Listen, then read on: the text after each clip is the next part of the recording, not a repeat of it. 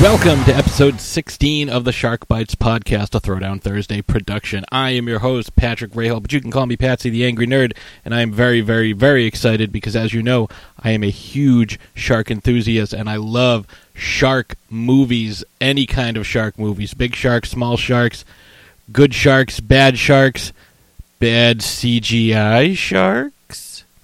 So here I am. I am here today. I am talking with the creative force behind uh, one of the best movies I saw last year, and I watched 356 movies, and uh, this is still one of the funniest ones. You've heard us talk about this a million times on uh, a million different shows.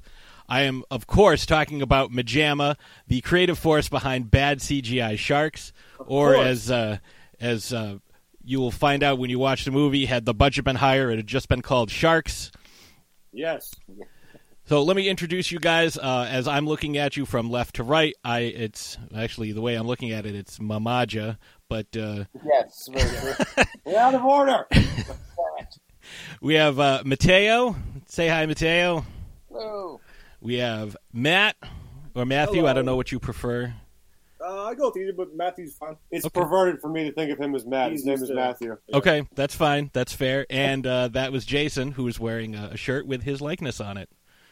Uh, not everyone can see that because this is just audio. Only I get to see this. I did but- that for just you, though, Patty. I appreciate that. I appreciate that. So, guys, the the day that this airs is the day that the DVD actually launches. You had a a, a special launch of a VHS and Blu-ray that came back. Jesus, that seems like so long ago. Yes. This is at least a good six years. Yeah, I'm sure that's what it feels like sometimes. I was 12. They've done a lot.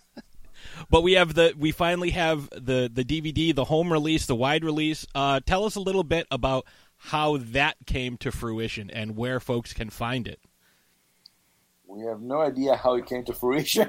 How, how did this movie get made? No, that, honestly, that's uh, 100% thanks to our distributor, Mr. Ron Bonk of SRS Cinema, yes. who took a chance on us, was interested from first seeing the trailer. And any place that you guys see it is all exclusively because we linked up with them. Otherwise, we'd just still be unknowns begging to probably put this on YouTube. So Yeah.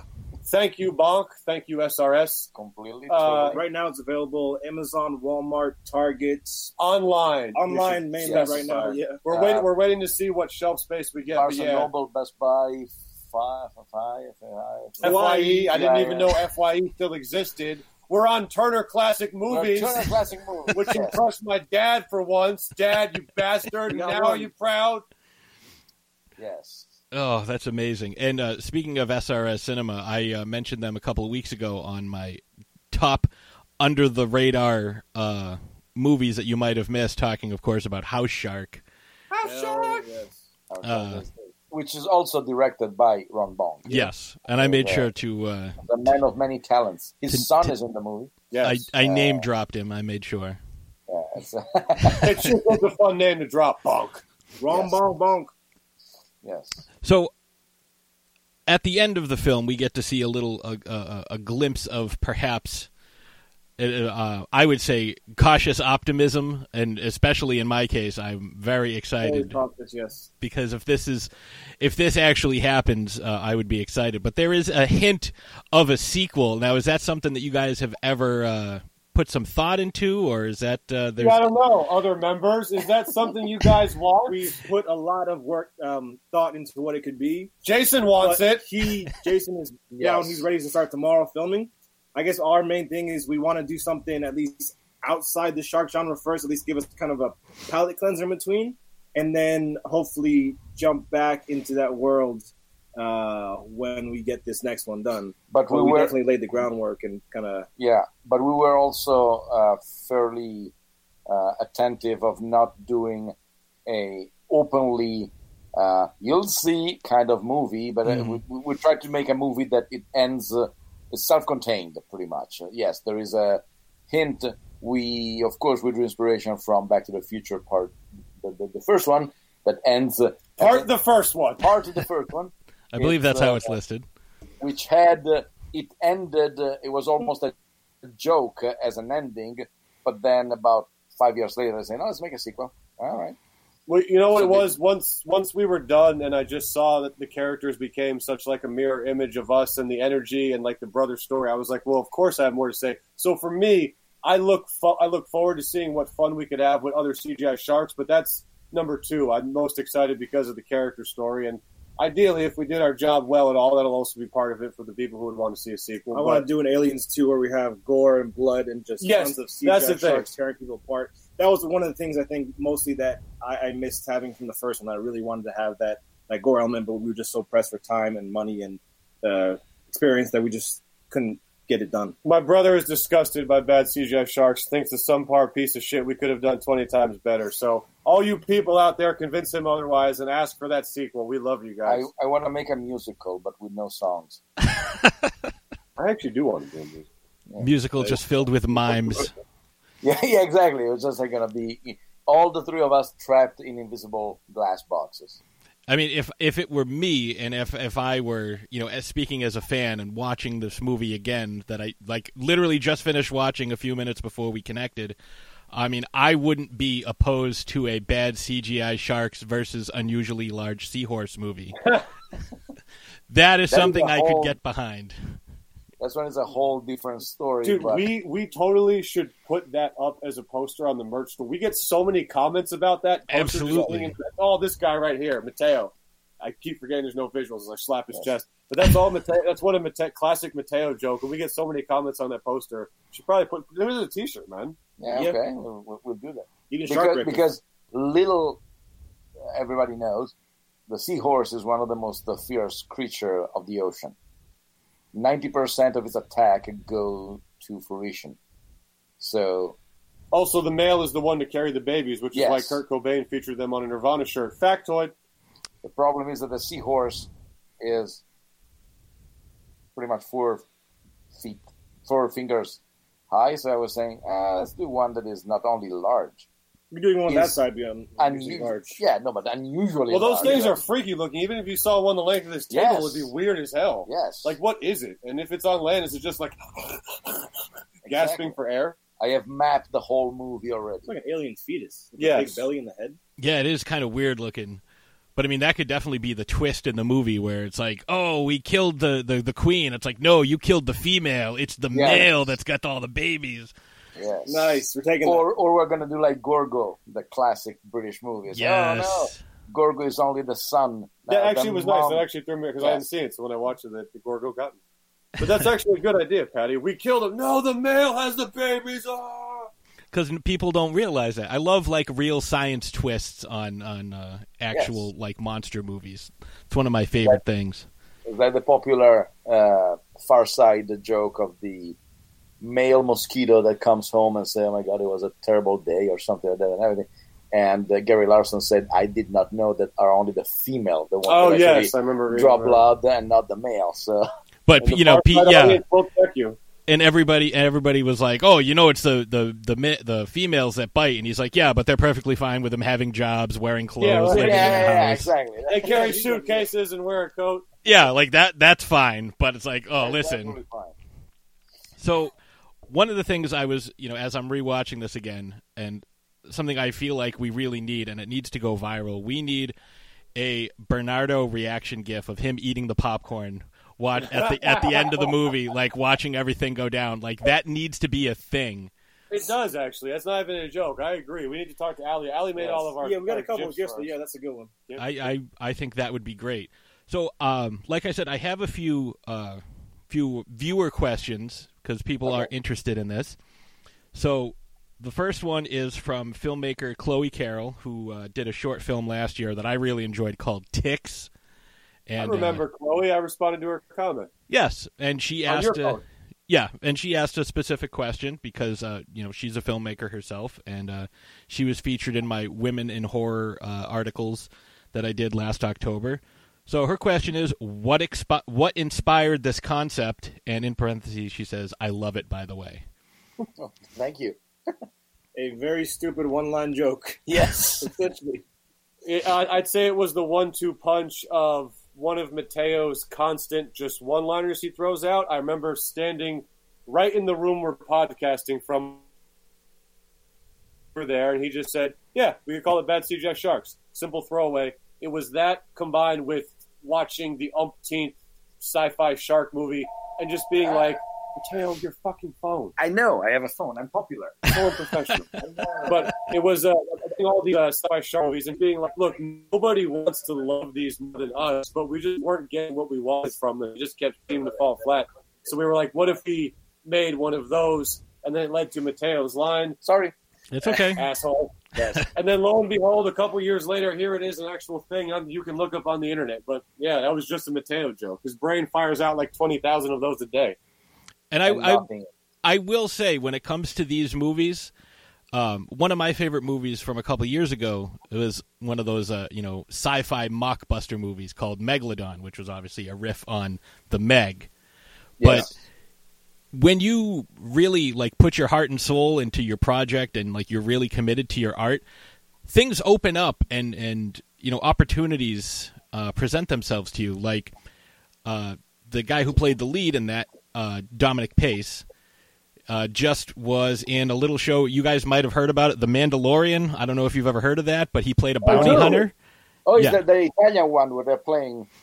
Yes, yes, right? yes, yes. The Wait, who did he, who did he play? he was one of the bounty hunters uh, in the in the big scene where uh, you know the Mando's got the baby and he's confronted by all the bounty hunters. Yeah, yeah. When they're trying to escape. Yeah, he's the guy actually standing screen right of Carl Weathers. Like he's just right next to Carl Weathers. He's got like kind of like these weird horns on his head. We'll check it as soon as we're Yeah, done. good shit. Well, That's color very me jealous. I mean, don't get us started on the Mandalorian. We'll just all over this. For 30 minutes. But yeah, he you know that's he he was in you know Megalodon and now he's also in the upcoming um, Harley Quinn film. Actually, two of those Wait, actors Tommy, are Are you Harley saying that we're going to get mainstream movie roles very soon? That's what I'm hoping for. That's what I'm saying. Like you start off with one of these movies that people are like, "Oh, I'm not taking this seriously," and then all of a sudden, next thing you know, you like you blow up. Everybody, you're you're super popular, and you know I mean, you have your own Disney series. Because I do sleep on my mom's couch still. Like, can we get a guarantee that's going to happen like soon, please? I I would love to. Like you know, when they do the live action Pinocchio, we can have uh, Mateo as the conscience, uh, uh, Jiminy Cricket. I have I have no acting range. My acting range goes uh, with or without mustache, And the But hair, the hair can change too. and the hair can change A little bit. but a little bit. Let's not get carried away. Yeah, yeah, Daniel Day Lewis there. No, no, no, no, no. Yeah, At least you my have the hair- option of changing your hair a little bit. Yes. Uh, let's see. We have a couple more questions. Um, oh, oh, here we go. This one, this one's good. This is from uh, a buddy of mine, Alex DiVincenzo, who is uh, himself a filmmaker as well. Uh, if you had the ability to bring your scripts to life in real life, what would you write? That's a good question. a sex story where my character gets laid at twenty Finally have sex. Yes, finally, in fifty three years of doing nothing. Well, see, it is interesting because I immediately go to like the big kaiju monster movie. Then I'm like, why? I'm just going to get squashed. Yeah, you want to break Yes. it down No. yourself. Uh, I would do. I would do something plausible, like where I'm a Robbing a bank and getting away with it. no supermodel um, nuclear physicist uh, who's also an Olympian and dates You know all, what? all the Charlie's Angels. I would write bad CGI sharks, and I would live in my own movie all day, every day, because I'm not narcissistic whatsoever. But yeah, I would. I would not. I, I don't like anything. I, I write something very bland. Mateo doesn't like. He would write that he was dead. and Yes. finally put an end to his misery. yes, pretty much. Yes. And here we go, clickety clack. Ah, magic. A typical typical day in the life of Mateo. It's like, oh, Yeah. here's my story. I went to the store today. I got some frozen peas. Uh, Oh wait, made- wait, wait. I That's made that's some way, frozen peas come to that's life. way too much. It's, You know, that's actually a really good question because I'm not sure how to answer. Like, how, I think it's almost wanting, almost wanting to bring a character to life versus an actual adventure. So I keep thinking about like even something like the Shark Stooges or uh, I would write a Ninja Turtle script and have the Ninja Turtles come to life in my living room. That's my answer. I want to Nice. chill with Mikey and Donnie and Leo and Raph. I would love to live in the world of Roger Rabbit. Yes. That's yeah, a good okay. one. We have a cartoon, so many cartoons. Yeah, Yes. yeah, yeah. Where all the different you know types of you know uh, properties can all live together in harmony. We have Exactly. Disney and Warner Brothers coexisting. Not plus. I mean, come on, Jessica Rabbit, man. That fucked up my view of human sexuality when I was a kid. I was like, I'd rather have cartoons. Jesus, look at this woman. You know? That's that's So, fair. yeah. Uh, cartoons should be real, is what I'm saying. I got you. I got you. So he's got a follow up to that. Uh, what Oh. other subgenres do you think deserve a meta deconstruction similar to bad CGI sharks? we it's funny we want to, i was thinking about this we want to do uh, a big kaiju monster movie but i don't know would we kind of deconstruct it it probably is probably another one ripe with how much of a fucking deluge of uh, Yeah, big I mean, kaiju there's been a movies are. couple that have almost been like that recently, but have there I was thinking like something like even Colossal kind of breaks it down. no did you see colossal with anne hathaway patty I did. it was a, that was that was a very interesting take on the uh, the whole monster thing. It was. I I thought it was really interesting. Uh, I s- can't stand Jason Sudeikis, and I was like, oh, he's not acting like Jason Sudeikis in this. Oh, he's acting kind of. He's he's doing a good job. Then at he the was end, very he- captivating. That bar scene where he starts uh, Yes. like destroying the bars, like oh my god, like it's very uh, intense. yeah, Um, I think that's probably. Uh, Oh, you know what? We actually threw around this idea, and I was like, that could be gold. Because since I do live with my mom, I see endless fucking Hallmark movies 24 7. Oh. Someone needs to bad CGI Sharks, the Hallmark fucking movie, and that would be gold. oh, That's brilliant. and probably, I think I'm getting extremely tired of the talking animal movies. Not Yep. To mention that Dolittle came out and two spectacularly horrible You know, reviews. we're in a talking animal movie. we are in talking animal movie, but usually at least uh, our animal has the size, the brain size that justifies that uh, uh, uh, language.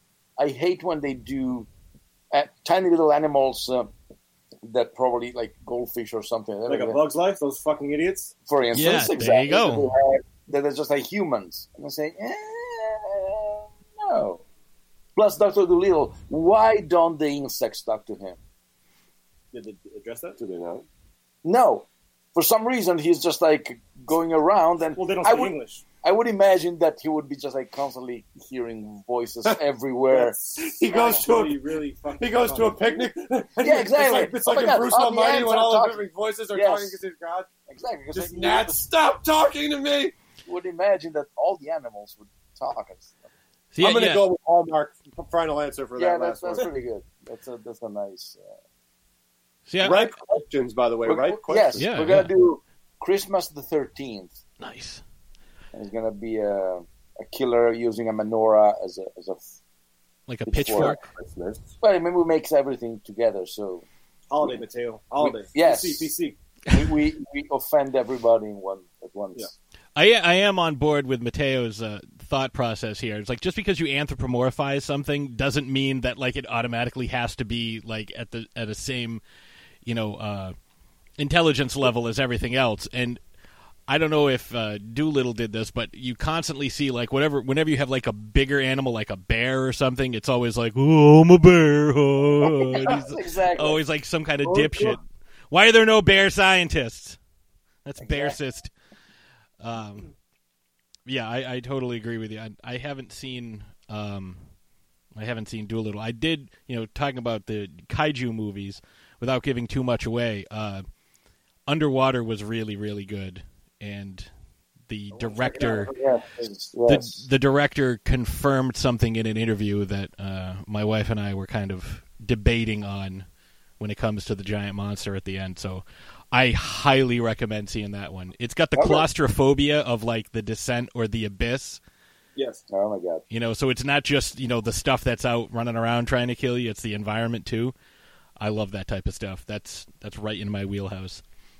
Uh, On the other hand, Andy the Talking Hedgehog is not exactly on that level, but still entertaining. Real movie. It's a real movie with Dean Cain. Oh, Dean Cain, you used to be Superman, and now Yeah. you're not. Great Uh, first lyric of a song. Oh, Dean Cain, you used to be Superman. No, I could-. I Yeah. can hear No, you're Creed not. doing that song. Uh, let's see. I have a question from uh, my buddy Steven from the Super Retro Throwback Reviews podcast. He said, and I think I know what the answer might be. It might be the budget or money. But uh, looking back on the project, what's one thing you could add or change to the movie? Better acting. Yes. Now, I did. Matthew, you want to take this one? Uh, my, my, yeah, well, kind of what I said before. Mine would be more, more action, a little bit more gore, uh, and definitely more on-screen attacks. Uh, I think just like Gremlins is amazing for for uh, mashing up puppets and actual gore and attacks. Seeing an actual bad CGI cartoon shark actually tearing someone apart is something I need to see in my lifetime. I agree. I would add uh, a detail of your notebook. Yes. Oh, okay. So, That- Patty, we filled every page of the Sharks Out of During Water notebook. production, During production, we're sitting there in between scenes. Okay, Matthew, you do a couple pages, I do a couple pages. We made sure to fill every damn page. We didn't include not one close up of those friggin' pages. We friggin' didn't film it. We didn't film it. And the one time we do shows when I'm writing on the beach and I'm not even writing any intelligible words, it's just fucking scribbles. Quickly lines being written down. That's the one time we show a fucking close up. We should do. We should do if we ever do a special special edition. We take pictures of all those fucking notebook pages. Yes. But that's that's that's the thing. It's I wouldn't change. Uh, uh, I wouldn't go through that hell again.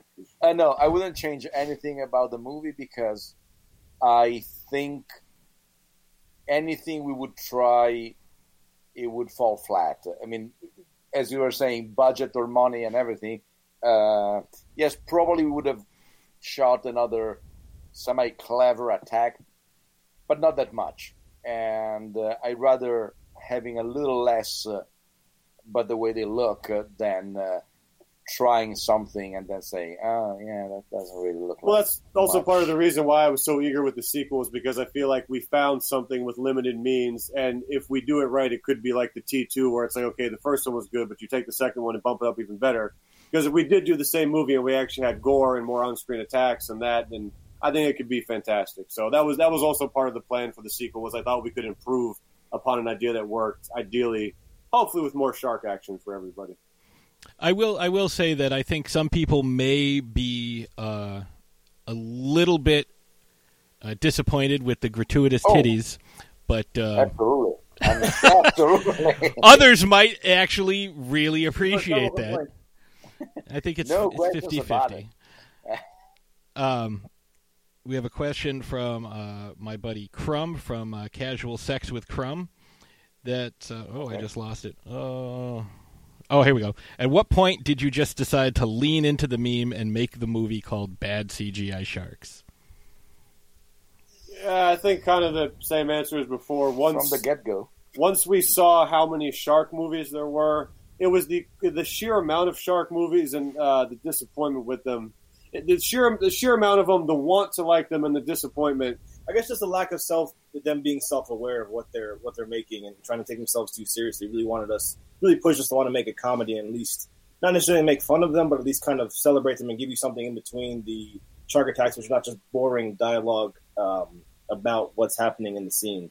Hopefully, give you something a little more relatable characters. Well, it seems the formula is they take something absurd, which is usually the name six headed shark, toxic shark, whatever, and you have that beautiful nugget of absurdity. But then you're like, okay, as far as the script, do the most routine, basic paint by numbers. There's a guy, there's a girl, they're attacked, this and that, blah blah. So I just wanted, and again, this is why uh, I always feel like I'm being a fucking corporate shill because it's our label. But no, I really love House Shark because it was the first shark movie where it's like, your name is House Shark. Are you going to embrace the absurdity? Exactly, yeah. And as soon as the dude walks out, which again, we actually talked about this for bad CGI, when one, one of the characters in House Shark walks out in the female shark onesie to be the old Yeah. school Looney Tunes distraction to the main shark, I was like, that is how you take the absurdity of a movie named House Shark. Don't go routine. Go bizarre as fuck. That's how Ron Bonk won me over. That's why I was happy to go with SRS. Also, the fact that no one else wanted us. But that's why I was happy to go with SRS because he understood if you're going to do a movie called House Shark, take it to the fucking nth degree. Exactly.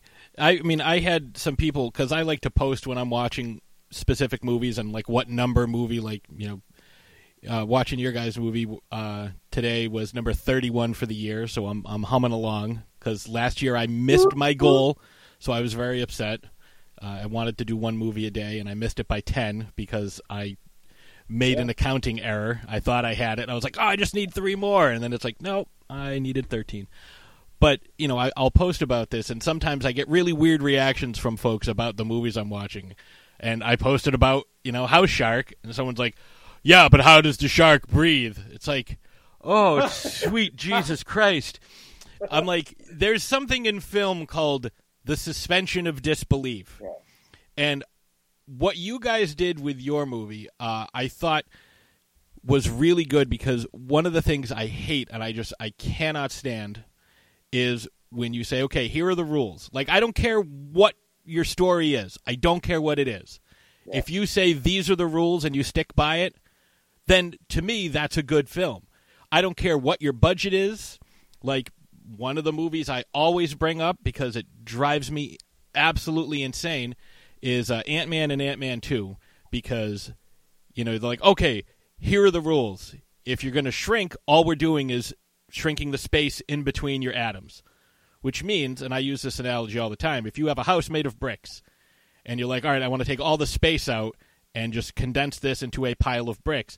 That's how big you're going to get. You're not going to get smaller than that pile of bricks. And they're like, well, now we're going to go subatomic. It's like, how? Like, you set your own rules. Also, if you can punch with the force of a 230 pound man, how can you also run on the barrel of a gun without knocking the person who's holding the gun to the ground? So, Yeah. you guys said, here are the rules, and in fact, displayed the rules on the screen at one point, which is one of my favorite scenes of the film. And I just, lo- I love Jason's reaction to it. He's like, "Oh, you are magic. Where's the rabbit hidden?" Like that. That was. let me check your pants. Where's the rabbit? Um, but like you set the rules and you said this is where this is where we're going to go. This is what we're going to do, and you stuck by it. Like you you didn't take any cheap uh, shortcuts. You didn't you know write yourself into a corner and then say, "Oh, I don't know how to get out of this. I don't know what to do." Oh, we definitely did that. We just tried to keep running to get past that point. But Right. So there were about 90 corners before the finished script was there. We're going through that same process right now. Yes. But you didn't. What I'm saying is the final product that you see on screen wasn't cheap. Like you didn't cheat to get to where you needed to get. You know, you're like, hey, this is our movie. We're writing this. You know, whatever we write, this is what happens. And it's like, okay, let me just keep writing and keep doing this. You know, like the. You know, if I need to find my brother in a city that I've never been to, I'm going to make it happen because I believe, you know, like that stuff Yeah. is awesome. we we try and, and thank you. Yes, it's, we try to do that. And on, on this case, it's, it's one of my pet peeves of, of movies, and uh, I don't say that I don't want to take responsibility of that, but um, because we were all very attentive to that. But yes, it was something that we were we always had an eye of, on on something like that. It's uh, it's like there is a movie called Rattlers or Rattlers, whatever you want to call about snakes, and the tagline is uh, "There is no antidote." How the movie ends with an antidote, and so yeah, It's Naturally. right in the. Yeah. so that kind of stuff. Yes, you know, it's it's kind of like the setups you see. It's like it's like, oh well, that can only happen every hundred years. it happened a hundred years ago today. Like it's Yes, it's exactly. the it's the same shit you see it in in horror movies, which kind of disappoints me. Uh, So I have another. It's a three part question, Ooh. and I want you guys each to think about this very carefully. So these are difficult. Like these questions. This is from uh, filmmaker George James Fraser, who made uh, one of the best shorts I've ever seen last year, uh, Balletta Maine, and it was just phenomenal. And um, any, any anyone who has followed the stuff that I've been talking about, uh, especially like my end of year, end of decade stuff, knows how high on this fan that uh, this film that I was. So I'm going to give you guys the three questions separately because each one builds upon the next. So the first part is if do you you wanna, could, uh, wait, do you want to hear us to hear the three questions and then give you the three answer, or to answer? No, I think every- he's saying we'll go one question at yeah, a time. one Wait, question at a time. yes. Okay. Now So- we're interviewing you. Yeah. so the first question or first part is if you could choose one filmmaker to fight to the death, who would it be? So that's the first part. I think we could fuck up Woody Allen pretty easily. I was going to say Friedberg and Seltzer just to you know go at them for their sins. Do you know about the Friedberg and Seltzer movies? That's the whole epic movie, date movie, uh, meet the Spartan. Oh, uh, those guys, yeah. movie. Uh, the- like like Naked Gun movies, except five million times less funny with zero creativity. I wouldn't mind. I mean, I can't fight. I don't know if that has to be factored That's into this fantasy question. right. Question. So, like was- Matthew says, if I have to factor in actual fighting ability, Woody Allen seems like a can good all choice. three of us take Yeah. him on two, or is it one on one? I I think I would go with Billy Wilder because he's already dead, and so it would be very easy because I'm I'm, I'm You gotta dig really him up though, man. That's a lot of work. You really Yeah, but to get his corpse I, out it, there is no time Well, see, I, justification. I so feel can't like I do it. feel like there's a dual question here. I feel like one is who would you want to fuck up, and two is who could you actually take. Nope, that's didn't try- that's not it. The That's next not it. the next part is what weapon would you choose? Oh, I would talk endlessly. I would just like wear them out and like that. I would have to probably pick my childhood hero's uh, weapon apparatus and go with the nunchucks of Michelangelo of the Ninja Turtles, keeping in theme here. Probably go with Leo's katanas in the same vein. I was going to say samurai sword. use a sword, yeah. I would say Actually, either actually, one of I might those. go Rick Dalton's flamethrower. Oh, And actually, actually, it, I, I I would like to change my answer. I will use uh, my former sister-in-law's meatloaf. I thought you were going to say my former sister-in-law and just pick her up and beat. But that too. it But that but the, the, the meatloaf is still there. and so the final part of this is what song would be playing? Ooh. So long and thank you for all the fish. Maybe an epic John Williams score. Which one though? Duel of the Fates. Ooh, Duel of the Fates is a good one. Duel of the Fates, baby. How could you not want to whip someone when Duel of the Fates comes on? That's that's fair. Now, I would go, I would probably go with the the the quirky worky song from the soundtrack of Phineas and Ferb. Okay, that's that's that's fair. That's fair. That's the fair. Mateo answer. Um, all right, so we've gone through uh, all of the all of the questions for. I'm just double checking something here, making sure I didn't get anything else. Ah, yes, and there's something else that I am. Uh, I, I would like to kind of promote because this is a, a good person who I 100% uh, think you know they've come up with an amazing product. So there's a filmmaker, or she does special effects and whatnot, and her name is Elizabeth Piper, and she has come up with uh, what she calls Cineblood Type O. It's very easy to clean up. It has the Oh. consistency of real blood, and it's not uh, it's not very expensive. So even somebody on a on a low budget film, uh, if you guys are looking to do a lot of gore and stuff, um, I totally recommend this. I've recommended her uh, her work. She's it's been used in like you know uh, like syndicated. T- I keep saying syndicated. That's not the right word, but shows like you know like these uh, like CSI and stuff like that. Like you know these murder mystery shows. Like they've Okay, used the it. right word. Yeah. So she's you know she's created this stuff and it's excellent. And uh, Oh, wow. like a lot of people have used, and I I was looking up the the prices of it the other day. It's like you can get a gallon for like a hundred bucks. Oh wow. Well, So- where were you when we were filming the movie with this vital info? Well, I just met her and uh, her her uh, her husband recently, so unfortunately, I because they they're Time from travel, New York. Patty. Have you ever heard of it? Time travel. I will I will have yesterday. Okay, thank you. All right, so those are the the questions that we have for those folks. So, in an ideal world, in an ideal world of you know creating sequels and, and extra films or, or, or a, a film in between to kind of uh, like uh, Matthew said the palate cleanser. What would be the palate cleanser film? And if you're working on something, you don't have to give us any in, we insight. actually are. We are- Ooh, we are. Well, No, we is- are. Uh, we are in the middle right now of desperately trying to get together script number two, with the hopes of filming in the spring and before the end of the year having another one ready for anyone who was kind enough to show interest. Uh, this the title is "Let's Get Possessed" with an exclamation point. And uh, you know what? I'll I believe with the whole gimmick and break down the dark. But I'll say it kind of it's similar to Sharks being a little inversion of a classic Shark story. We wanted to do a possession story that was a little bit different. Uh, so let's just say it's a not so demonic possession. But we're hammering that out now, and if everything goes according to plan, we will have Majama movie number two by the end of the year.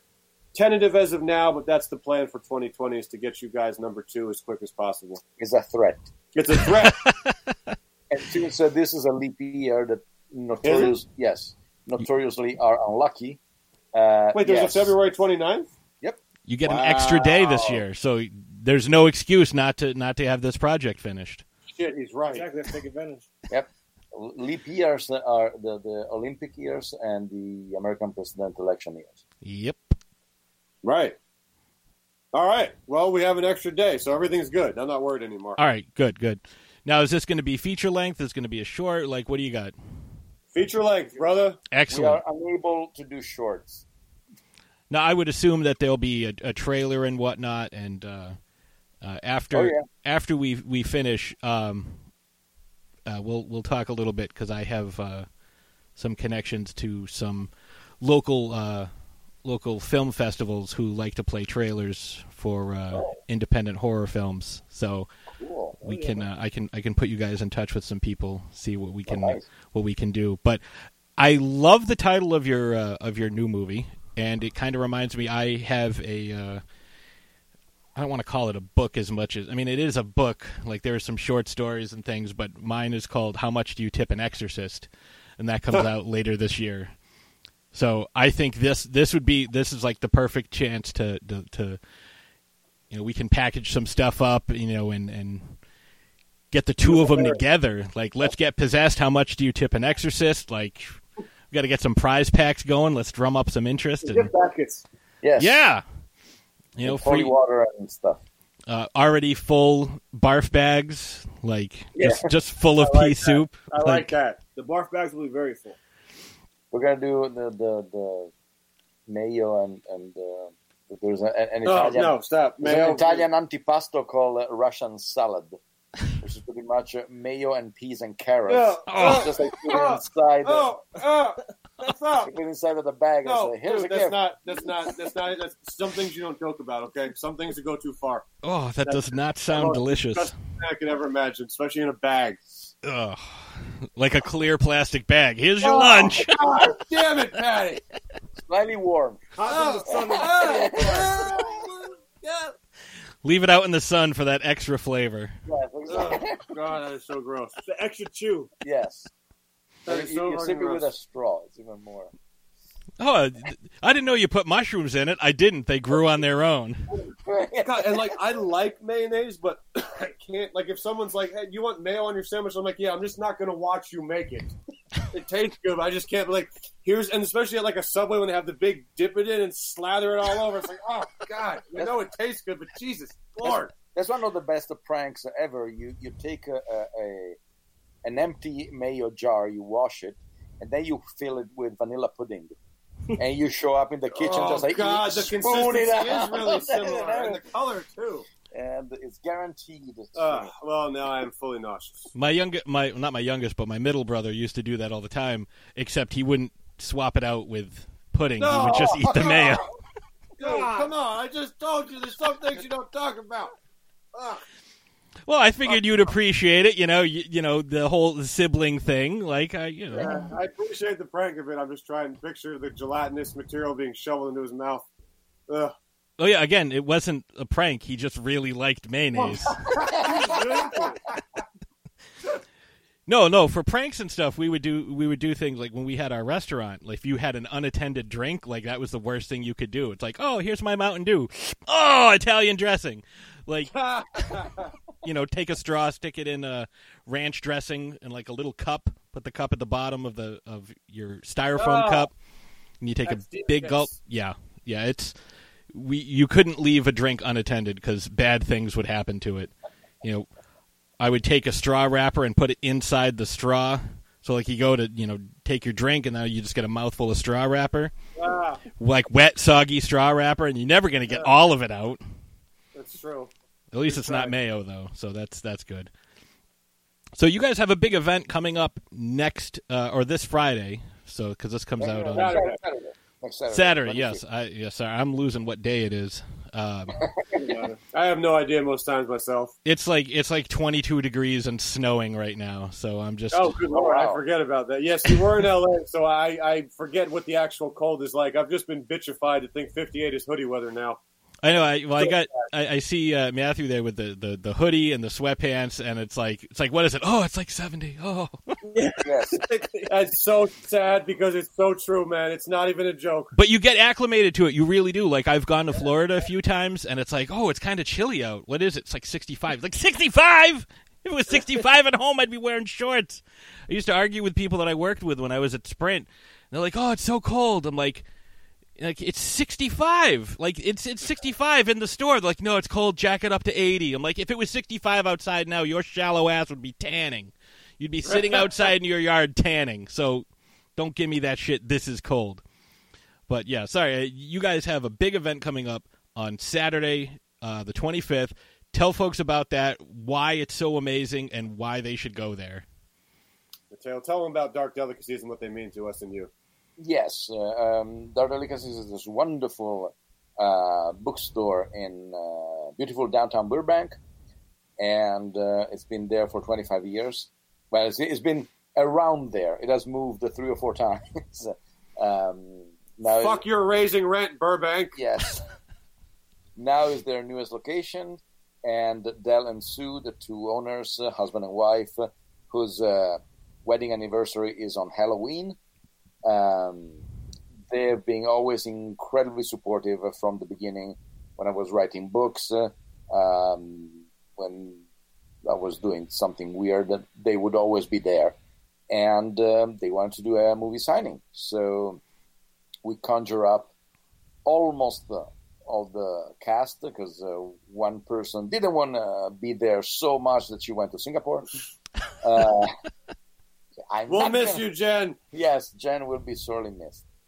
But uh, there's going to be the three of us, uh, our producer Sheila Marie, um, Josh uh, as uh, Josh Sterling, and Sean Landry, Matthew's boss, as well as uh, The voice of our the shark. voice of the shark. So we'll be there. People can come, punch us in the face, 4 p.m. tell us not to do it anymore, and um, everybody who gets uh, well, everybody, both the people who will show up and will get That all- person gets. That person will get That uh, one person who was shopping for books and we pulled over to the signing table. Yes, Leave me alone. I'm just shopping. No, sir, that's a signing. Get over here. he or she will get assigned the clapperboard. Um, the movie is going to be twenty bucks. For twenty five bucks, we will not sign it, um, and uh, so it will it will stay in the same value. And that's pretty much it. Uh, just like come on by, say hi, and say not do it again. I, I Something wish like I wish I could get out there for that because that would be so cool. Like it would be just awesome to be like, all right, signing's over. Okay, let's uh, let's all go. Let's go. Let's all go grab a beer or something. Because I think it would be awesome to just hang out, have a beer with you guys. Watch the Yeah. movies. Yes. Yeah, I mean, you guys got a, a significant. I can't tell if those are all movies or if there are books on there. Those are Those are books, books. but the reverse view looks Yes. exactly like that with movies. So like analog movies, books. Yes. Yes. Uh, wait. Let Let's see if I if we don't just say very quickly. People at home won't have an idea. People at home can't see this. Oh wow, that's nice. This is the stuff. That's Listen, a- Patty, I want you to give up on your life to come out here and just hang out and watch movies with us. Yes. We're going to stop working on our own projects. You're going to stop whatever you're doing, and we're going to watch all of these. That's it. Nothing more to life, nothing less. All right? That sounds like a good plan. That Okay. sounds like, and then once Yeah. we're done, right? Like every every time we watch a movie, we can sell it, and then we can eat. Yes. Yes. All right, everybody, a couple more hours and we can have something to eat. yeah, I haven't eaten in four days. Nah, don't worry The about it. The faster we watch, the faster we get those burgers, people. Put it on one and a half speed. I But- have a, a digital, um, how can I say, bookshelf where I, I register all the DVDs I have, and it's telling me that I have about 3,500 titles, uh, and it's gonna take if we start watching it, just the movie, no no supplementary material, no nothing. It's it's just gonna be pretty much one year but we have to stay awake twenty four seven. So two years realistically. Yeah, three, with- with three, sleep. three maybe. All right. Well, you can Consider- commit three years of your life for this. Consider Right, bathroom breaks and stuff. But yes, Three years is all we need. Yeah, but I mean, if you if you get like you know one of those like latrine things, not that the latrine commode, Colostomy bag. colostomy bags even easier, or uh, we, we, were, we were thinking of doing something like the human centipede. So only one has actually to go. Yeah, but then you have to then you could block in the view of the movie. Yeah. Yeah. Well, only one person gets the good view. The person's the front, front's always got the best. Yeah, but still, it would be it would be nice. We'll be together You for can put iPods on everyone's back. I That's was true. I was Yeah. thinking like take like all the furniture out, like the couch and everything, and everybody just gets like their own like little kiddie pool for like twenty dollars, and you just wallow in your own filth for a, a full year. You end Can up looking like that guy in Seven. movie? That's amazing. yes. Just hang like the little pine trees, like the air fresheners from the. Right? It's Just like that scene in Seven. everywhere, Not doing anything. Floating in piss. Lysol every now and again, just like you. Somebody open a window. I need to clean my pool. and just slowly pour it out. in, Leaks in, the, into not, the- in the next door, next door uh, pool.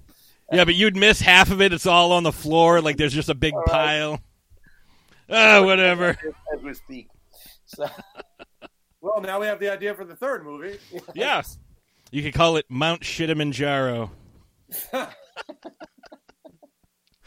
an asylum-ready title right there. yes. Yeah, see, like, I mean, I'm telling you, Asylum needs to needs to get on the ball and like, you know, talk with uh, SRS Cinema, get you guys like mainstream. I want to see you guys like really succeed because I think what you guys did, uh, it it's a masterpiece. Like like I said, I watched 356 movies last year. Many of them were the first time I'd ever seen them, and yours was still up there as one of the funniest that I saw all year. Wow. Like Thank, you, Thank brother. you. That makes it all worthwhile. Yes. you know, obviously, I'm a huge, I'm a huge fan of sharks and shark movies. Everybody who knows that, I mean, sh- the show is called Shark Bites. Like, everybody knows that I like sharks, but you know, like you said uh, the other day, Jason. Like, yes, yeah, you, you literally did like make this movie for me and people like me. Like, For you, once I saw the shark bedspread, oh yeah, like I yeah, know, Oh yeah. True. Yeah. it's just for Patty. That's it. picked that up at Walmart last week for thirty five dollars.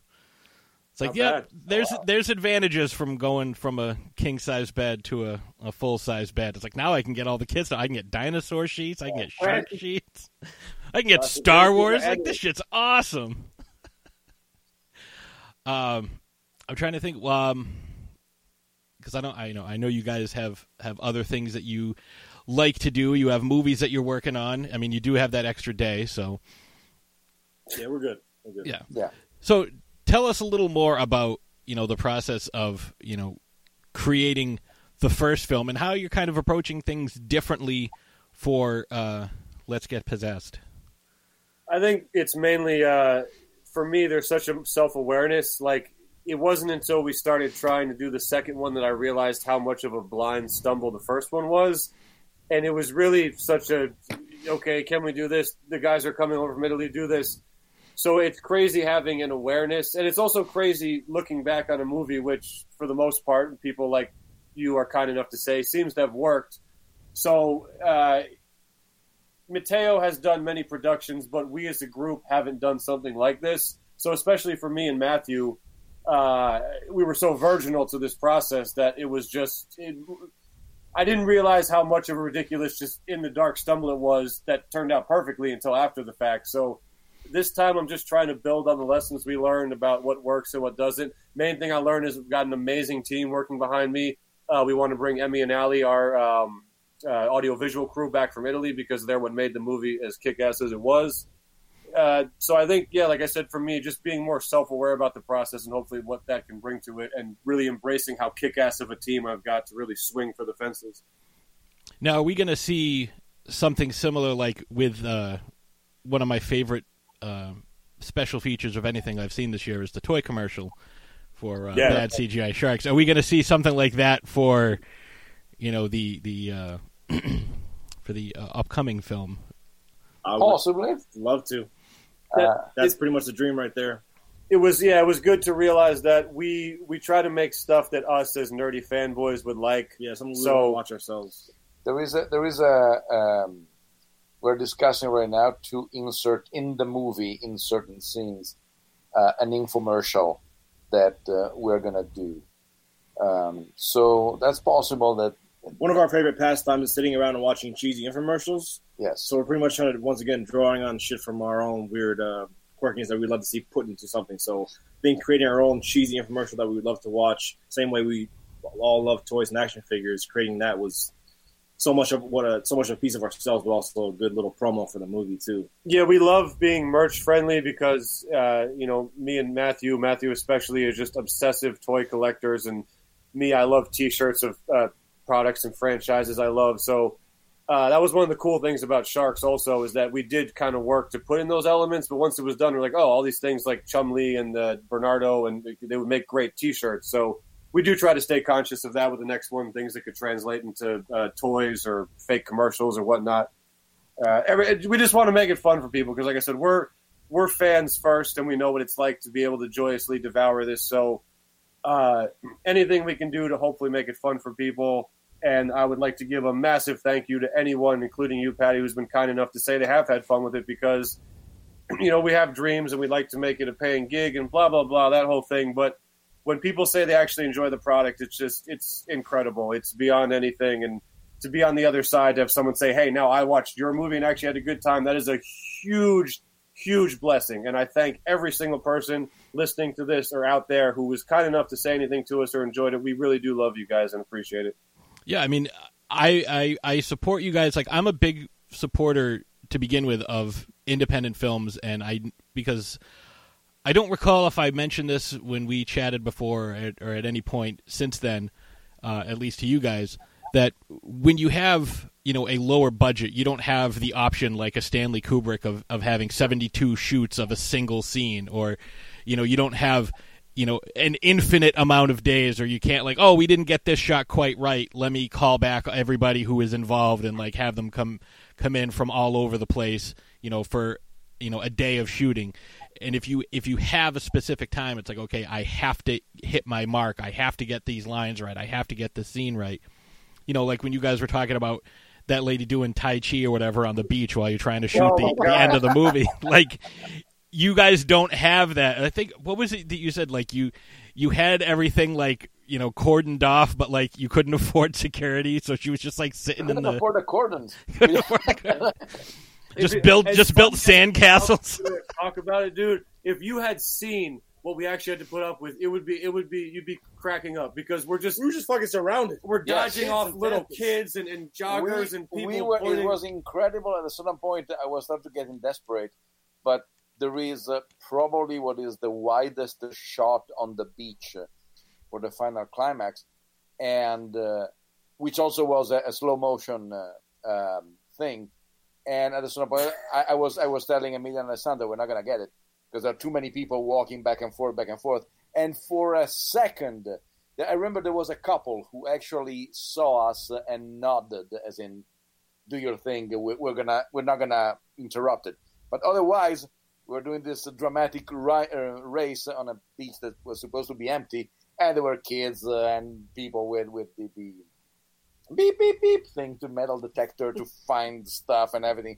Uh, uh, everything plane landing and stuff like that and everything. it was desperate that that scene But we made it. existing, and I was going to say that scene existing and being in the movie is proof to how kick-ass of a team we had Yeah. working. I was gonna say like that's a testament to everybody working on the film because there's no evidence of that. Like Uh, dude, our our, our two-man audio-visual squad is just absolutely the best, and yes uh, it, there's a certain. I feel like people who are genre enthusiasts, like you and I, Patty, we can watch a lower grade thing and we don't have as much of a pullback. But like, there's a certain low grade quality. I think a lot of the more mainstream people just instantly pull back on. And Emmy and Ali giving such a slick professional look and putting their influence on it, I felt like it gave us so much more of a chance to a, a wider audience because they really gave us that professional look and, and just the professionalism and the expertise they bring. My God, like those guys saved us, and that's why I'm not doing another one if they can't come back. Those two don't come back. There's no second movie. Yeah, they're the, they're the team now. yeah and and they also took our minds off of a lot of problems that we would have had just as in running the camera and and setting up shots and everything said they knew exactly what they were doing. They understood what what was going on. So that was a huge uh, load off of, our shoulders and everything. So we got lucky. Yeah, if you have a good crew, like I've been, you know, um, I'm actually looking into learning how to get into filmmaking. I've I've been chatting with some filmmakers who have been more than willing to, you know, uh, teach me things and, you know, look at the script that I've that I've you know come up with and they're like, oh, you know, this is a good script. You know, this is what you could do different. This is how you could change it. If you were to shoot it, like this is how you would do it. Like I've been very fortunate to be in a, a an area, you know, up in uh, up in Massachusetts here where there's a very uh, big, thriving independent film industry. So I'm very very lucky because uh, I actually was talking with uh, one of these gentlemen, um, and he's like, "Yeah, you know, I know people who go out to L.A. and the L.A. area but nobody's making independent films. Everybody just thinks that they're going to hit it big, and you know that's all they're looking to do. Nobody's making independent films, and you know some of these things. You know, you don't need a huge crew, and this is what I'm learning. Uh, I don't know. Have you guys seen The Headhunter? No, no.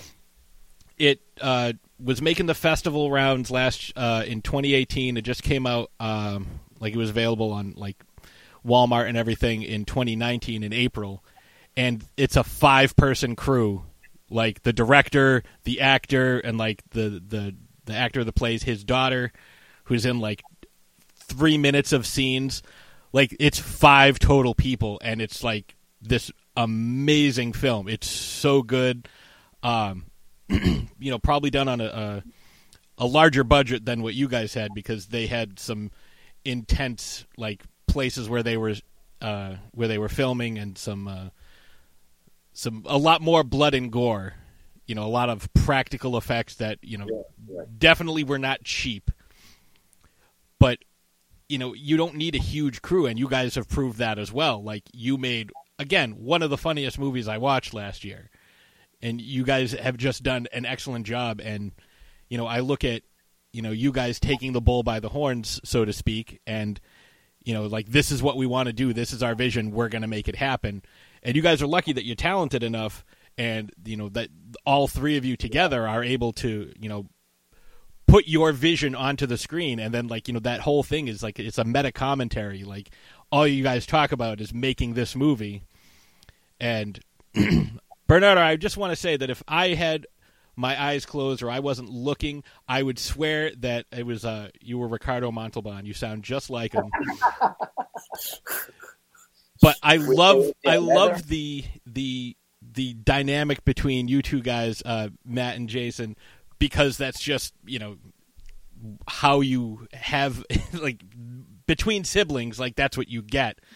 You know, and you guys, I can tell you guys, you know, there there can be some friction. Believe me, I have two younger brothers. I know exactly you know, it's like this is what we're going to do. No, it's not. Well, I'm thinking about this. Yeah, well, that's stupid. No, you're stupid. And then you end up arguing about stuff. But it's it's refreshing to see that you guys were able to put everything together and create what you've created. It's just it's an inspiration not only to me but I'm sure to a lot of other independent filmmakers, especially for someone who's like I don't know, you know, I don't know if my idea is good enough. It's like if you if you can uh, execute it the right way, it doesn't matter what your idea is. If you can execute it and bring it to life the way you want to bring it to life, then you know do everything you can to make it happen. Dude, we we were we were three dudes in this living room for ten years in that exact position. So that's that's a genuine mind blowing thing to hear. Yeah, that's one of those things that just glides over, and you try to stop yourself and internalize because that was so us. And for you to say that that even one person could be inspired by what we did is that elevates the project. That's incredibly meaningful. I'm blessed. I'm flattered. I just I I tell him all the time. I, you just got to stop and try to internalize this because stuff starts moving by so fast, and, and, you don't give yourself enough credit. And we always are saying, "Well, we could have done better," but uh, we brought something into reality, and it's it's just having the small positive response we've gotten so far has been uh, life changing and a dream come true. It's it's you really need to kind of take a, a second, just kind of stop and sit back and really let it uh, soak in that you actually at least made something. You you took the time to actually make something tangible from your brain, and it's it's it's amazing. Yeah, like Go ahead, Mateo. I don't Oh, want no, no, no. It, but it was exactly that. I mean, we were just like tired of writing things, uh, thinking that it was that was a fun script uh, or something. They're going to want to make our unknown script. exactly, and and just like begging people for people to to read it, which never happened. So eventually, we say, okay, let's t- try to write something small that we can actually do. And uh, right now, luckily enough, technology allows uh, almost everybody to.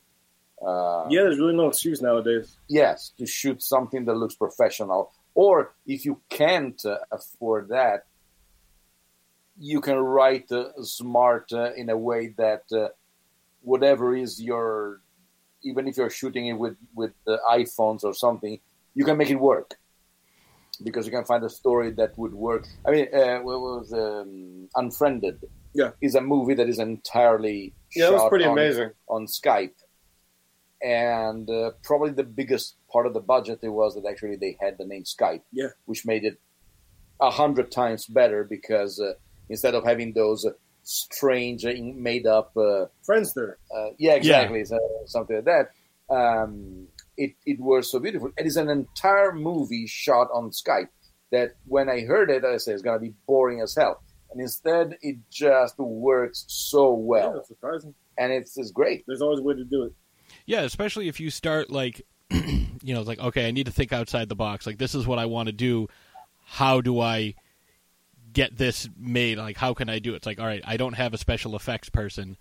You know, Right. how can I do this special effect? And you know, if you do it, you know, through cutaways or or, or however, you know, Yeah. there's. I mean, that's why, like, when I started, I, I wrote my script, and the, it's basically just a conversation between two people. I'm like, all right, I don't need any special effects. I just need two people who can hold a conversation, and that's essentially it.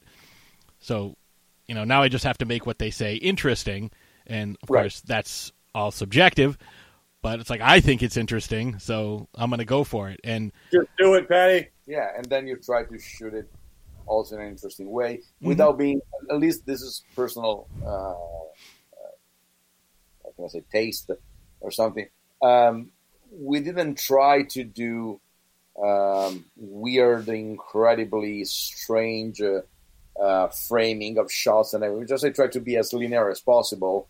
First of all, because we had no idea how to do anything else, but uh, at the same time. Um, there is no reason to try to impress people. I mean, if you want to do a weird shot, that you should be motivated.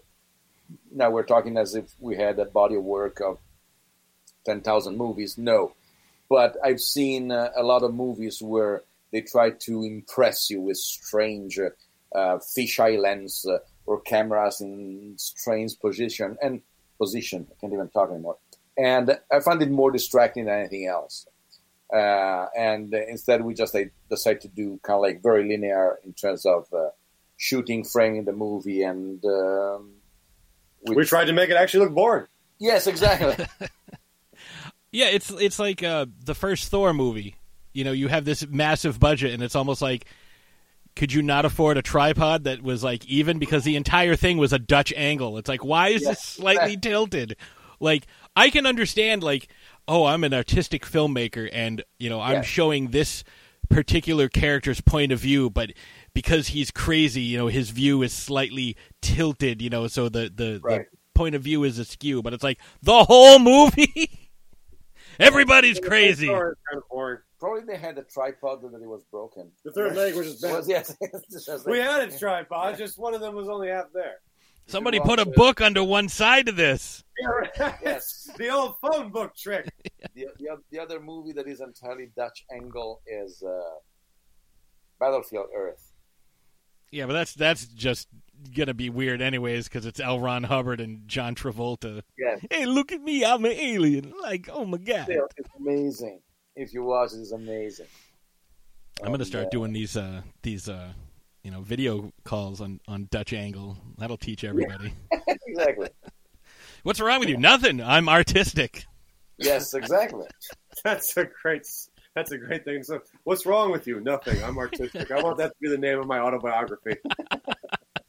Oh, oh, that's awesome.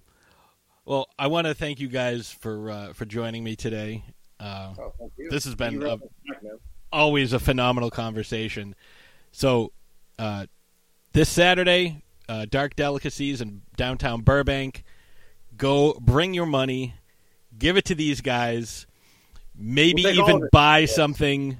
You know, just support independent artists. For everybody who's out there that sits there and complains that all you're seeing is remakes and rehashes, like go support someone doing something original. Because if you don't, you're going to get a live action version of A Bug's Life, and it's going to suck. That actually probably is coming It's realistically. I would not be surprised. You know, they Yes. they have live action fucking everything, like Lady you know and the what? Tramp. Mark Patty's words. I bet you it's going to happen. I bet you they're going to do the live action Bugs Life. Start digging into Pixar. I, I can't wait to see the live action of Cars. Yeah. right. and they'll- they'll just have Knight Rider, like that. Yes, exactly. No, you know what would be the most hysterical thing if they said they were remaking The Lion King as animated? Just to fuck with Yeah. everybody. To be like, yeah, the, the live action one we're doing is animated. Come give us some money again, you Yes. dumb fucks. Yeah, I, I didn't see it. I didn't see. look like? I didn't see Aladdin either. I. They're, had- they don't. They don't need to There's exist. no reason. man. Yeah. no. Yes. They're not. They're not train wrecks, but they don't need to exist. Yeah, uh, uh, there's. I'm sure there's a live action. Uh, although somebody somebody posted a thing the other day it was the supposed to be like the live action Little Mermaid, but it was old yeah, Greg. doing, they're doing that one now. It's, it one of the things that is, is amazing is that uh, uh, side tangent. When they did the Tron Legacy, hmm they said uh, we we leave uh, a, a hint of what's gonna be our next movie in it. And in the first scene uh, where you kind of like see and don't see uh, Jeff Bridges uh, in uh, in the room with his son, there is a poster of the black hole, and everybody was saying, "Oh my God, Disney is redoing the black hole now with money and real special effects and stuff." I love the black hole, the original. Oh, I one. do too. I just rewatched it because of Disney Plus. Oh, okay, yes. There oh you shit, go. it's. Yeah, Yeah, I I I hadn't seen that movie in like thirty plus years. It's the first PG movie by, by Disney. I have my own Disney Plus. It's, it's- called Being Friends with Mateo. And, Fucker's got everything here. and it's amazing. And I was hoping, I say, okay, maybe if they do that, I can I can I, I can see that because now, I mean, when they did it, the, the, the special effects of that kind were in their infancy and stuff like that. It's fascinating the story of how they did it. And I was hoping, and nothing happened. Neither with Tron Re- Legacy, that it was supposed to be the first one of the trilogy, thud, and uh, nothing with Black Hole. So, but Yeah. we got Aladdin and The Lion King. I had never seen on it, and to kind of because side tangents are kind of like what the show is all about. But uh, I had never seen Tron or Tron Legacy until earlier Oh. this year. I so I watched them back to back. I'm like, I'm gonna watch Tron. Now I'm gonna watch Tron Legacy, and I'm watching Tron Legacy, and I'm like, Yep, I know the entire plot. I know exactly what's gonna happen. I know how it's gonna happen. It's like, Yep, that's that's Tron. Yep, yep, yeah, that's that's that's him from the first movie because they brought back the first guy. Like ev- it's the same cast. Like Right. I couldn't remember any scenes from Tron Legacy if you put a gun to my head. Yeah, nothing really. And the thing that upset me the most is that I saw Tron Legacy in the theater, oh. and these two weren't even born yet. oh, you mean original sad I- Tron? Original I, Tron.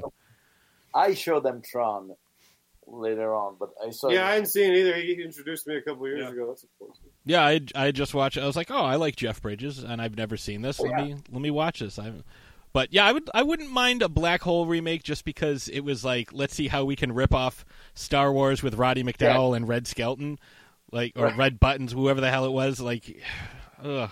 Ernest Borgnine and, and Anthony Perkins. yeah, I was just trying to remember the na- the the guys playing the robots. Oh, uh, Roddy McDowall. Roddy McDowall was one, and I Roddy forget. McDowall was Vincent and Slim Pickens. Slim Pickens, yeah, I was. I keep calling him. I keep Slim saying Red Pick- Buttons. You're talking to the right guy. Well, again, uh, as I said about five minutes ago, thank you guys for uh, joining me and, and taking the time. Folks, make sure you go out if you are in the area. Get down to Dark Delicacies in uh, downtown Burbank. If you are not in the area, go to Walmart, Target, Barnes and Noble, Or Fye. they, can, they can still order it, uh, but mail order by Dar- uh, Dar Delicacies. Their website is darkdel.com. They can order it, we can sign it, and they'll ship it to them. Oh, well, I might have to do that too then. If they really want to. And we do have a uh, a, a giveaway, so it's going to be between uh, uh, Chloe, Alex, George, Stephen, and Crumb. One of you, uh, one of you uh, fine folks, is going to win a copy. And now that I know I can order a signed one from Dark Delicacies, it's going to be a signed one from Dark Delicacies. So whoever wins is going to get the uh, signed copy. So uh, that's going to be awesome. I will announce that on Tuesday, and uh, when this episode drops. So yes, gentlemen, thank you ever so much, and uh, we will be right. Actually, before, before oh, I almost forgot. Uh, where can folks find you guys on social media and you know websites and all that that good stuff? So I just put the fucking Twitter back up because they suspended me because God forbid an unknown movie uses the social media platform to rapid fire promote. So we're back up at bad CGI sharks underscore. But if you type in bad CGI sharks, we're just the only ones, so it should pop up. But the only difference is bad CGI sharks underscore. Please follow us on Twitter. I'm on there every day. I love responding to everyone kind enough to uh, follow us, so please do. My brother runs the Insta. Instagram, Bad CGI Sharks Movie at Instagram. And uh, we have, of course, badcgisharks.com. Um, And just to do the whole shebang, he runs the Majama Facebook page. Just look at Majama. But mostly, if you remember Bad CGI Sharks, that brings most of this stuff up. Say hi. We love to stay in touch with everybody. absolutely. That's very true. You guys are very uh, very active on all the the social media stuff, which We I love. like Yes. so, Hey, that's there's nothing wrong with that. That you- You're just Yeah. out there promoting your brand. that's basically it. So uh, yeah, and uh, we will be right back. Deadly Grounds Coffee knows how important your coffee is to you. Every batch is roasted to perfection with a unique special method that brings out the richest, deepest, smoothest flavor you'll ever find. We're coffee freaks too, and deadly serious about our brew. Just one sip and you'll know why we say, once you go deadly, you don't go back.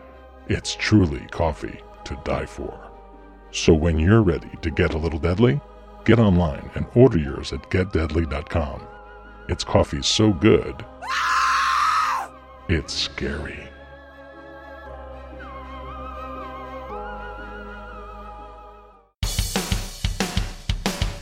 Greetings! We are the Retro Reductopus Cephala Podcast, a bi weekly show that celebrates all the things that made growing up awesome.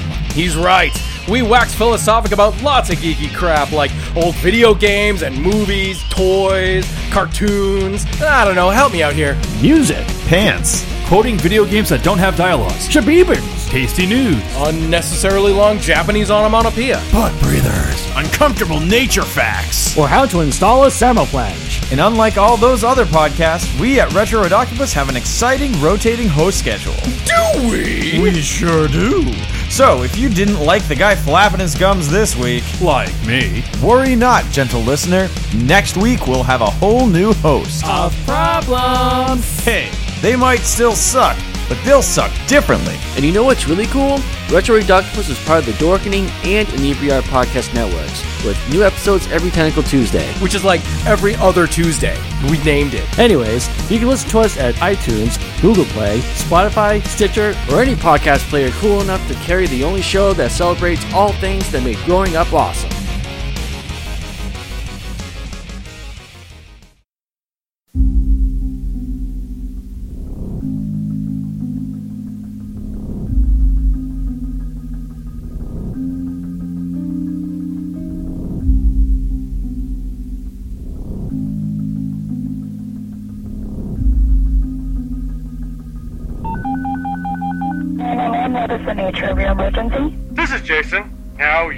Listen to me. I know how you cops are. Never believing us young, crazy kids when madness is afoot.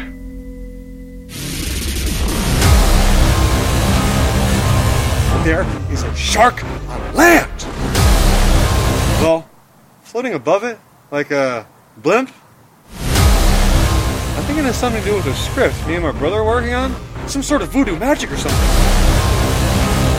You are living an adventure based on your own exploitation script. How can you think we have any control in this situation? This is our movie. I'll be damned if we're gonna let some vindictive digital fish kill off the two stars. What do you expect the shark to look like?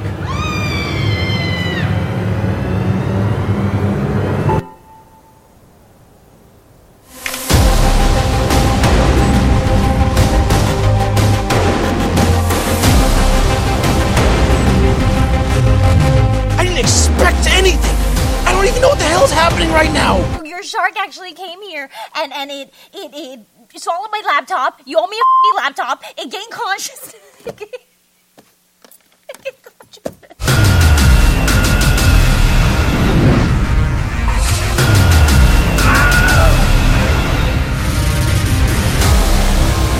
Don't you get it? You created those sharks. Your creativity is alive and thriving, and nothing worse than when a shark movie gets too caught up in character dialogue.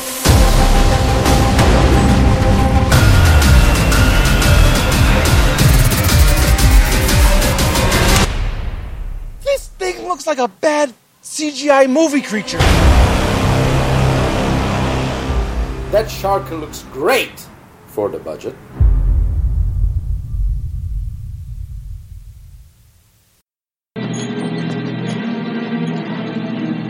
You're gonna need a bigger boat. And I am back. That, of course, uh, right before the uh, bigger boat uh, sound clip was the uh, bad CGI Sharks trailer, which I know loses a little something uh, when it's converted from video to audio. But don't worry, I will have the uh, video linked in the podcast group, and I'll be sharing that around, of course, because why wouldn't I?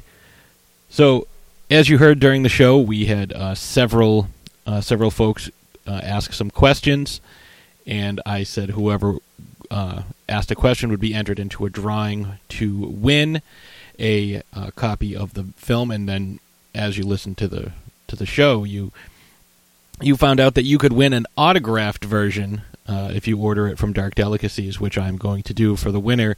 And I just did the uh, little uh, wheel of names thing. I looked at a couple of different ones through uh, Google. Just Googled, you know, uh, you know, random chance spinners with names, and uh, I ended up putting everybody's name in twice, just so you get a little a little more drama in the uh, in the selection process. And uh, because mainly because there was only five, so everybody had a twenty percent chance of winning this prize, and uh, it went to Chloe. Chloe ended up winning, and uh, Chloe, uh, when you get a chance, when you listen to this, shoot me a message. Uh, I'll get your information, and I will get the movie sent out to you. So, congratulations to Chloe. To Chloe. Thank you very much to everybody who asked questions. Uh, that provided us with a lot of fun and interesting content, I think because it was a good time listening to uh, the the thoughts and uh, ideas that everybody had, especially when it came to uh, you know who who they would fight. I thought that was a very interesting, uh, not exactly filmmaker to filmmaker you know technique question, but I thought it was pretty good. So now I'm you know when I have George on, I'm going to have to ask him you know what uh, what his answers to those exact same questions would be. So. I want to thank once again Majama, Mateo, uh, Jason, and Matthew for joining us, uh, or for joining me, for well, joining us as in the listening audience as well, and taking the time out of their day. I, it's hard to get all these guys uh, together for one, uh, you know, one evening, and I'm glad that you know the time that they were able to spend, uh, free time that they had together, they chose to spend with me that really meant a lot. And i'm you know like they said i'm i'm a huge fan of theirs. And uh, i can't wait to see what they come up with next. I'm very very excited. So uh, with that being said uh, we've got a couple of things coming up. Um, next week um, my episode I, I have an interview that i did a couple of weeks ago with the dorkening network about uh, echoes of fear. Talking to the director and star of that film so that's what's going to come up next week. This week on Throw It on Thursday, we're going to be talking about uh, one of my favorite movies, uh, especially one that uh, after rewatching it, I remembered how much I loved it as a kid. Uh, we're going to be talking about Johnny Five from Short Circuit and Short Circuit Two. So I'm I'm excited for that because uh, you know they're very family friendly uh, films, but they deal with some hard hitting issues. But obviously, we'll get into that a little more when uh, when the time comes this Thursday. So don't don't forget if you are in the South uh, Burbank area or downtown Burbank, I should say, get yourself to Dark Delicacies this Saturday, January 25th. Uh, get yourself an autographed copy. Get yourself uh, a, a, photo op with these guys. Uh, I'm super jealous of everyone who gets a chance to do this. You know, hopefully that they can. Uh, I, am hopeful that they can do the the uh, the the con circuit out here at some point because it would just be amazing. And uh, as you can tell, I'm a little I'm a little uh, amped up because I have a new closing theme today, and it just came in. I'm recording this on Sunday. I just got this earlier today from uh, my good buddy, and I played the uh, clip the, the, the promo for their uh, their podcast again this week. That's Retro Redoctopus, but my good buddy 8-Bit Alchemy put me together a super awesome closing theme song for this podcast specifically, and uh, it's called Apex of the Depths. I'm sorry, Depth of the Apex. I wrote it down wrong. Depths of the Apex. So awesome. Um, he does a lot of this like really cool like 8-bit type of uh, music in his spare time, and you know, hence the name 8-Bit Alchemy and I told him what I was looking for, and he just went for it, and it, came out awesome. So before I let you go and listen to that, I just want you to have your fun shark fact for the week. Now, as we all know, most, uh, pretty much every shark, uh, one of their most well-known qualities is that they can sense a fish struggling. You know, in in you know thousands of gallons of water, they can sense this from so far away. And the best one the best sharks that are uh, able to hone this and really use this to their advantage are hammerheads. You know, with their uh, very unique shaped head, they have way more uh, sensory organs. Uh, according to uh, certain certain uh, counts, I guess you could say, they have about three thousand ampullary pores for picking up electrical fields. So that's way more than you know the the thousand or so that most sharks have. I, obviously, it varies from species to species. I'm just throwing a thousand out there as kind of a nice round number, but yeah, they are. Uh, those heads definitely serve a purpose, and they have really good eyesight because of the way their heads are tilted and uh, the way their eyes are. They have an almost a 300, well, uh, probably not 360, but I'd say 180 degree field of vision whereas most sharks don't. They have good eyesight, but they don't have a great field of vision. So that's uh, the difference between them. So hammerheads, they might look weird, but you know what? They're pretty awesome, and there's a reason that they look the way they do. So until next week, I just want you to rem- remember that although I am the podcaster, as my listener, you are my chum. Have a great week, folks. Here's Depths of the Apex from 8 Bit Alchemy.